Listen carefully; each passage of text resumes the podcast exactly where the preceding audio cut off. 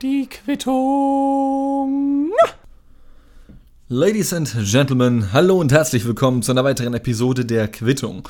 Wir sind bei der Nummer 32 anbelangt und ähm, ich hatte jetzt letztens, und zwar am 4. Oktober 2019, mein tatsächlich dreijähriges in Hamburg, also mein dreijähriges Bestehen und Leben in dieser Stadt.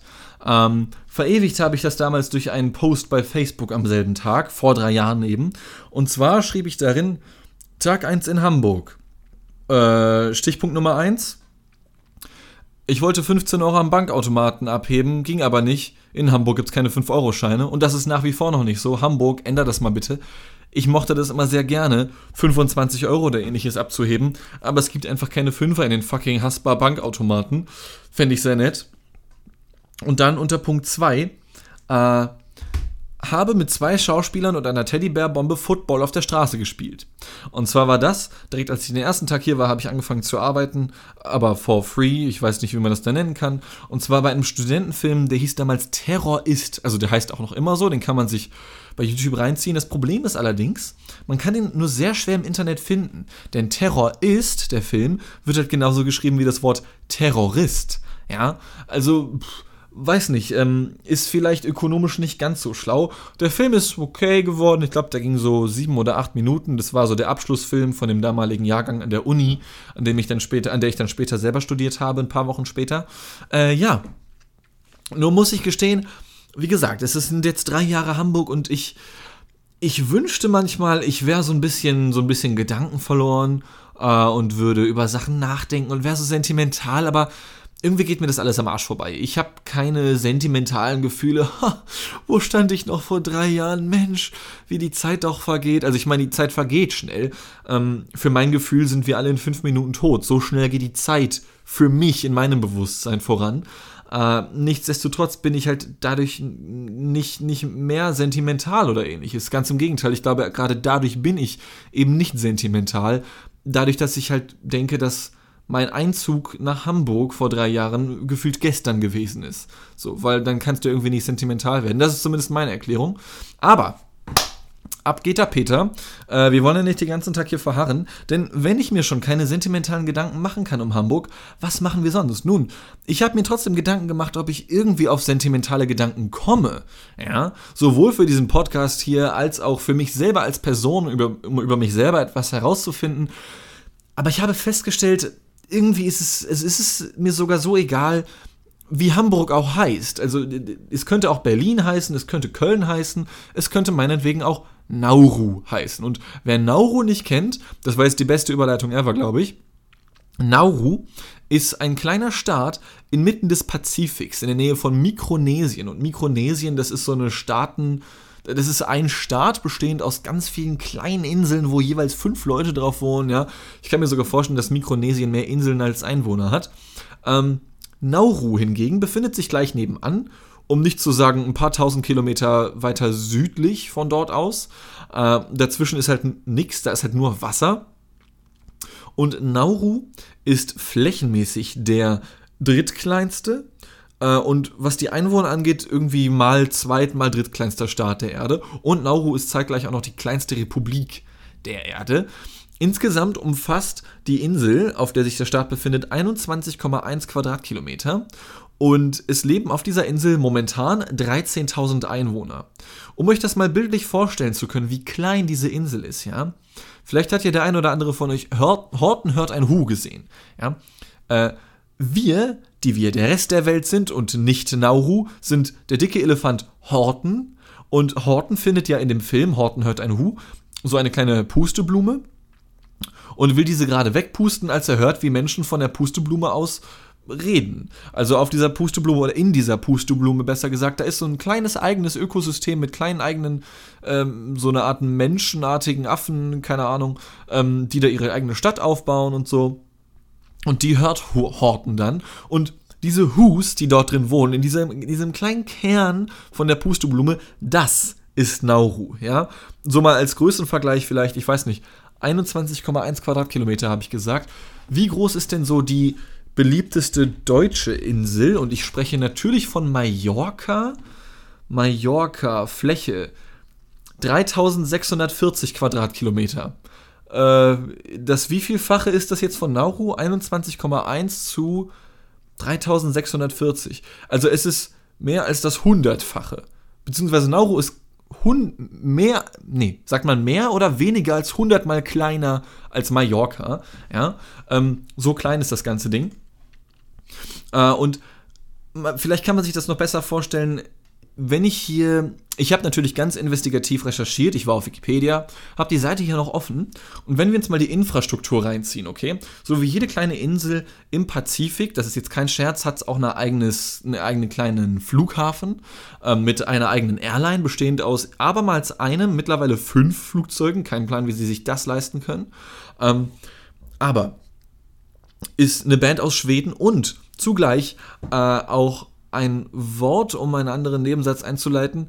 Und zwar das Straßennetz von Nauru, ja, also der Landverkehr, also da, wo die Autos drauf fahren können, umfasst insgesamt 41 Kilometer. 29 Kilometer sind befestigte Asphaltstraßen, davon entfallen 17 Kilometer auf die Küstenstraße rund um die Insel.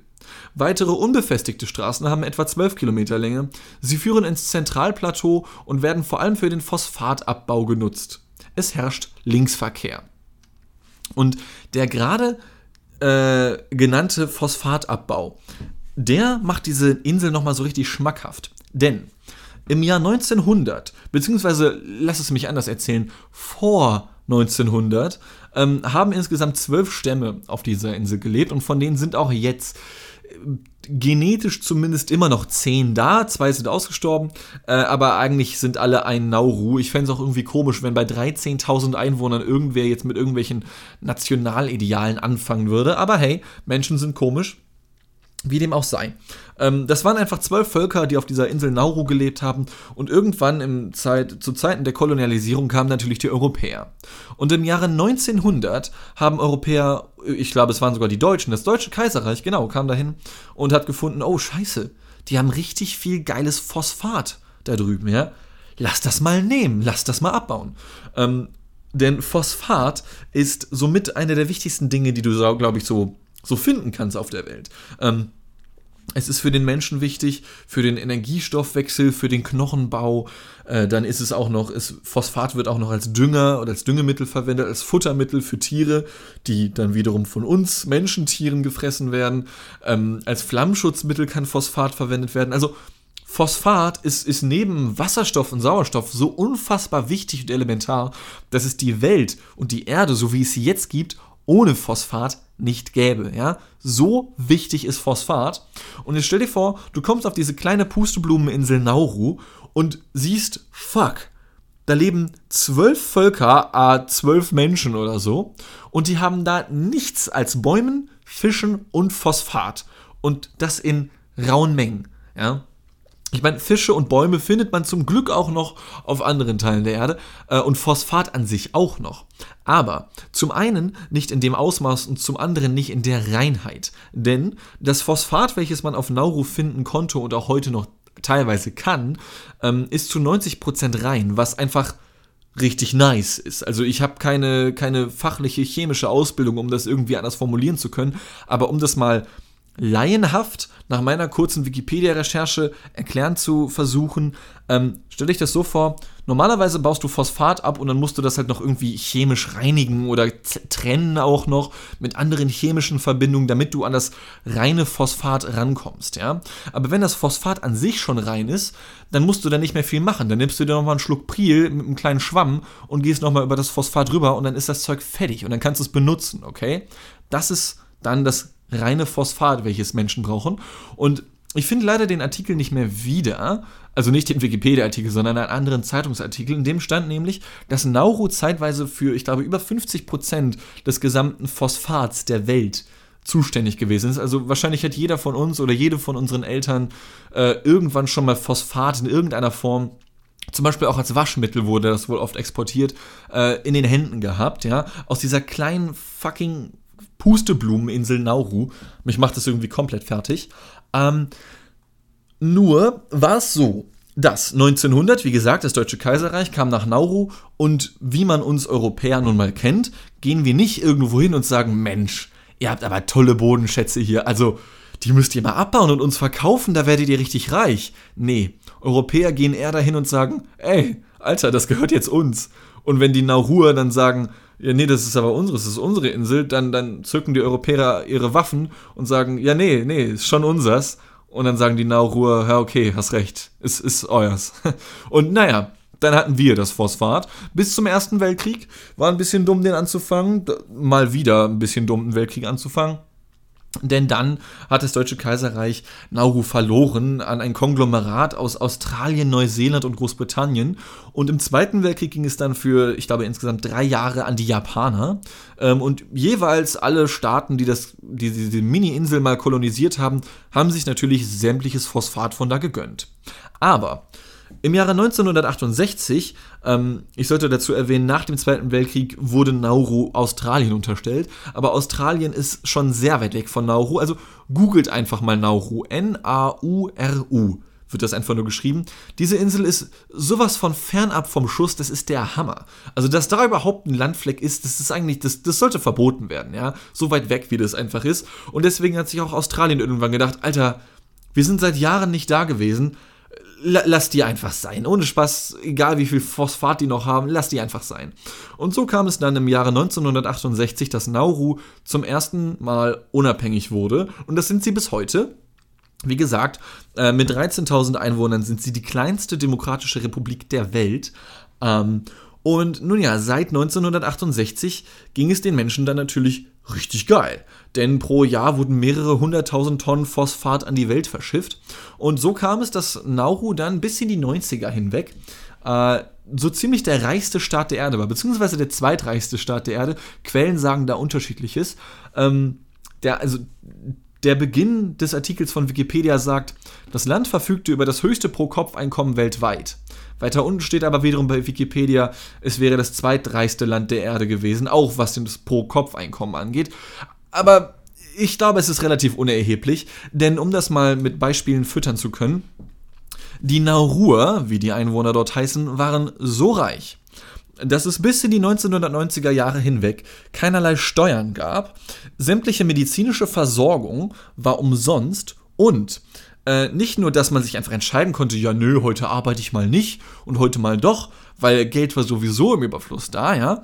Ähm, es wurden sogar Gastarbeiter eingeflogen, äh, die dann dort gearbeitet haben für die Naurur, die dann gar nichts mehr tun mussten. Die haben dann nur noch ihr, ihr Live gelift und sind irgendwie alle paar Wochen nach Australien, haben sich da mit Konsumgütern eingedeckt und so weiter und so fort. Also die hatten wirklich, kann man vielleicht sogar wirklich sagen, ich sag mal, den, den, den modernen kapitalistischen Himmel auf Erden. Die sind einfach wirklich alle paar Wochen nach Australien geflogen, haben da Sachen eingekauft, Kleidung, Autos, alles Mögliche und sind wieder zurück. Und so kam es, dass jeder einzelne erwachsene Naurua irgendwann so reich gewesen ist, dass jeder von ihnen zwischen zwei und drei Autos besessen hat, beziehungsweise heute noch besitzt. Okay? So. Und jetzt erinnern wir uns mal bitte kurz zurück. Und jetzt kommt nämlich erst das Abgefuckte an der Geschichte. Es gab, wie gesagt, Sekunde, wo hatte ich es hier stehen? Da. 41 Kilometer Straßennetz für zwei bis drei Autos pro erwachsener Person aus Nauru. Ich habe mal nachgerechnet, okay? Es gibt 13.000 Einwohner insgesamt auf Nauru. Davon sind Erwachsene 61 Prozent. Und jetzt rechnen wir einfach mal nach. Ich habe hier einen Taschenrechner geöffnet. Also 13.000 mal 0,61 das ergibt 7930 erwachsene Menschen, okay? Und jeder von denen hat zwei bis drei Autos. Wir nehmen einfach mal den Mittelwert und sagen 2,5, also 7930 Einwohner mal 2,5. Das ergibt 19.825 Autos auf einer Insel, die 100 mal kleiner ist als Mallorca, okay? Aber das ist noch nicht das Ende. Denn ich habe mich dann gefragt, okay, wie sieht's denn damit aus? Ähm, ich war nämlich heute rein zufällig bei einer Autovermietungsfirma. Äh, ich muss nämlich bald eine Reportage drehen über E-Sport für den Sender, bei dem ich arbeite. Und ähm, ich habe mich dann ein bisschen verquatscht mit dem Typen, der dort arbeitet. Und der sagte mir, ja, das Ding ist, mittlerweile werden ja Autos eh immer größer. Autofanatiker werden das wohl schon wissen. Es gibt tatsächlich von Volkswagen zum Beispiel nur noch ein Auto, welches aktuell produziert wird und kleiner oder kürzer als 4 Meter ist, nämlich der VW Up. Der ist, glaube ich, dreieinhalb Meter lang, hat er gesagt. Und sämtliche anderen Autos, und zwar nicht nur von VW, sondern auch von Ford und Audi und, und Subaru und so und Skoda, alle mindestens 4 Meter lang, oft sogar knacken sie die viereinhalb Meter mittlerweile. Aber seien wir einfach mal nett und sagen, ein Auto ist vier Meter lang, weil ich schätze mal, die Leute aus Nauru haben vielleicht schon vielleicht etwas ältere Autos. Jetzt nehmen wir uns mal diese 19.800 Autos und rechnen das mal 4 in der Länge, okay? Und dann kommen wir auf 79.300 Metern. Soll also heißen, dass wenn man sich sämtliche Autos von Nauru nimmt, diese aneinander stellt, ergibt sich eine Autoparade mit einer Länge von 79,3 Kilometern. Auf einer Straßenlänge von, ich zitiere nochmal, 41 Kilometern. Digga, was ist mit den Leuten los? Ja? Ich meine, äh, versuchen wir uns das mal weiter auszurechnen, ja? Ähm, denn wie die meisten Straßen heutzutage ähm, sind diese ganzen Straßen auf Nauru zweispurig. Ich habe bei Google Maps extra nachgeschaut. Du könntest jede Straße, die es dort gibt, jedes bisschen an Straße auf beiden Seiten mit Auto komplett vollstellen und das würde gerade so reichen. Die gesamte Insel wäre voll von Autos. Sie muss eigentlich voll von Autos sein, ja? Und wenn man sich das mal vorstellt, ähm, ich zitiere nochmal, von den 29 Kilometern befestigter Asphaltstraßen entfallen 17 Kilometer auf die Küstenstraße rund um die Insel. Das bedeutet zum einen, dass wenn du einfach nur mit 50 km/h um diese Insel fährst, du binnen einer Stunde dreimal herumkommst. Und zum anderen kannst du ungefähr, wenn wir das mal grob überschlagen, 17, 34, 51, 68, 68 Kilometer. Du kannst vier Autos aufeinander stapeln, einmal rund um die Insel herum. Ja, und selbst dann bleiben noch äh, 12 Kilometer Autos übrig, die, mit denen du immer noch Auto fahren kannst, okay? Ja, ähm, und zwar auf den restlichen, wie viel sind es da noch? 14 Kilometern Straße, nee, 24 Kilometern Straße, Entschuldigung, ja. Also selbst dann würdest du noch die Hälfte aller restlichen Straßen vollgestellt bekommen mit Autos. Aber bei dieser Umrechnung, mit dieser, also ich glaube, die Nahua sind einfach nur fucking schlau. Denn pass mal auf. Wie gesagt, diese Küstenstraße ist 17 Kilometer lang, okay? So, und du kannst vier Autos an jeder Stelle dieser Küstenstraße aufeinander stapeln, okay? Um diese gesamte Insel, um den gesamten Staat Nauru einmal herum. Die Leute sind einfach nur so unfassbar schlau. Das ist, so glaube ich zumindest, ihre ganz eigene Reaktion auf den Klimawandel. Denn was bewirkt der Klimawandel? Der Klimawandel bewirkt, dass letzten Endes, wir alle wissen es, Antarktis, Arktis, Eis immer mehr schmilzt, der Meeresspiegel steigt und so natürlich auch der Meeresspiegel und um Nauru. Ja? Das bedeutet also, wenn der Meeresspiegel noch so einen halben Meter ansteigt, dann ist Nauru eh nicht mehr da. Also bauen sich die Leute einfach gegebenenfalls dann eine Mauer aus Autos, weil die sind ja eh schon da, um sich davor zu schützen. Das ist einfach unfassbar schlau, ohne Spaß. Also, das ist für mich Nobelpreis verdächtig, ja. Und nichtsdestotrotz habe ich da noch eine kleine Frage, denn ähm, diese Insel ist sehr rund tatsächlich. Ist, also es sieht wirklich genauso aus, wie man sich eine Insel vorstellt. Natürlich nicht perfekt rund, mit so einer kleinen, ganz neckischen Ecke an der rechten Seite noch so. Ähm, warum sind nicht sämtliche erwachsenen Naururer, wenn sie denn schon so viel Auto fahren und so viele Autos besitzen, professionelle NASCAR-Fahrer geworden. Wer es nicht kennt, NASCAR ist sowas wie Formel 1 mit dem Unterschied, dass bei der Formel 1 nicht nur im Kreis gefahren wird, ja? NASCAR ist vor allem in den USA sehr berühmt und da sind wirklich einfach nur 50 Autos mit Werbung, die im Kreis fahren und das die ganze Zeit, bis irgendwer 50 Mal hintereinander am schnellsten durchs Ziel gerast ist und der oder diejenige hat dann halt gewonnen. Ja. Äh, Wer es kennt, äh, die Serie Family Guy hat das mal sehr gut zusammengefasst. Peter Griffin, der Hauptcharakter, stand dann mal auf der Tribüne bei einem Nesca-Rennen und stand dort die ganze Zeit und sagte mit anderen zusammen: Fahrt immer im Kreis, fahrt immer im Kreis, fahrt immer im Kreis, macht Werbung für Zeug, macht Werbung für Zeug, fahrt immer im Kreis. Ja, ich glaube, das ist die perfekte Zusammenfassung, was Nesca angeht. Und ich glaube, genauso fühlt man sich auch, wenn man auf Nauru Auto fährt. Und der größte Hammer ist halt eigentlich noch, dass es trotzdem noch öffentlichen Personal Personennahverkehr gibt auf. Es gibt auch noch Busse zusätzlich, die wir in unserer Berechnung noch nicht mal mit einbezogen haben. Ja, einfach der Hammer. Puh, Freunde, das war jetzt irgendwie ein ziemlicher Rant irgendwie, in den ich verfallen bin da. Ähm, ich bin aber noch nicht ganz fertig, was Nauru angeht, okay? Äh, und zwar habe ich mich dann mal weiter eingelesen. Und zwar, äh, wenn du denn 30 Jahre lang, also wie gesagt von 1968 bis in die 90er, äh, war es so, dass die Leute konsumieren konnten, wie sie wollten, was sie wollten. Sie konnten tun und lassen, was sie wollten. Okay, das ist ja kein, kein Geheimnis mehr. Ähm, wie wirkt sich das auf andere Lebensbereiche aus, zum Beispiel die Gesundheit? Denn wie gesagt, eine lange Zeit lang war sämtliche medizinische Versorgung in Nauru kostenlos. Und jetzt zieht euch Folgendes rein. Ich zitiere nun den Wikipedia-Artikel ähm, und zwar unter dem Kapitel Gesundheit. Naurus Gesellschaft hat mit die schwersten und gesundheitlichen Probleme der Welt. Das Nauru General Hospital deckt die medizinische Grundversorgung der Bevölkerung kostenfrei für diese ab. Das Nauru Phosphate Corporation Hospital sorgt für die früheren Mitarbeiter des Phosphatunternehmens. Beide arbeiten weit unterhalb internationaler Standards, weshalb Schwerkranke nach Australien ausgeflogen werden müssen. Hohe Anteile der Bevölkerung leiden an Tuberkulose, Lepra, Vitaminmangel und Diabetes mellitus. Pro Kopf hat Nauru mit die höchsten Anteile an Diabetes, Nierenversagen und Herzkrankheiten der Welt. Die australische Regierung unterstützt die naurische Bevölkerung durch Entwicklungshilfe insbesondere im medizinischen Bereich, unter anderem durch die Entsendung von Ärzten. Rauschtrinken und Tabakrauchen sind weit verbreitet, Ernährungsgrundlagen sind weißer Reis, Nudeln und Softdrinks, häufig in Form von Fertiggerichten und Konserven, während Gemüse kaum vorkommt.